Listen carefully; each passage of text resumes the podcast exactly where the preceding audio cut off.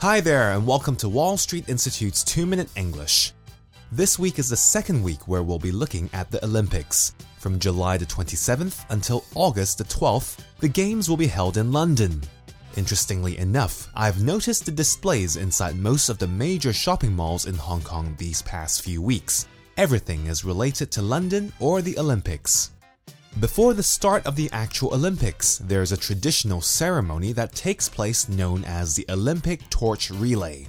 In ancient times, during the Games in Greece, a sacred flame burned continually on the altar of the goddess Hera, in modern times, the flame is lit from the sun's rays at the Temple of Hera in Olympia, in a traditional ceremony among the ruins of the home of the ancient games.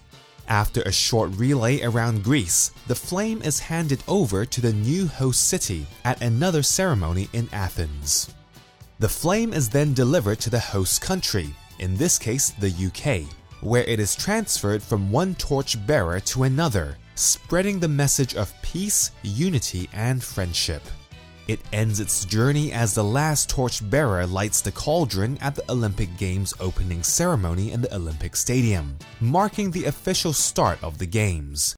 The flame is extinguished on the final day of the Games at the closing ceremony. Well, the flame arrived on May the 19th in the UK and will be carried through over 1,000 communities in the UK on foot by torchbearers, made up of 8,000 inspirational people. As I am speaking right now, the flame is being passed through the southeast of England. It will finally arrive in London on July the 27th, and this would mark the beginning of the Games. Next week will be our final look at the Olympics. Once again, for more information, visit www.london2012.com. That's all for this week's 2 Minute English. Bye bye.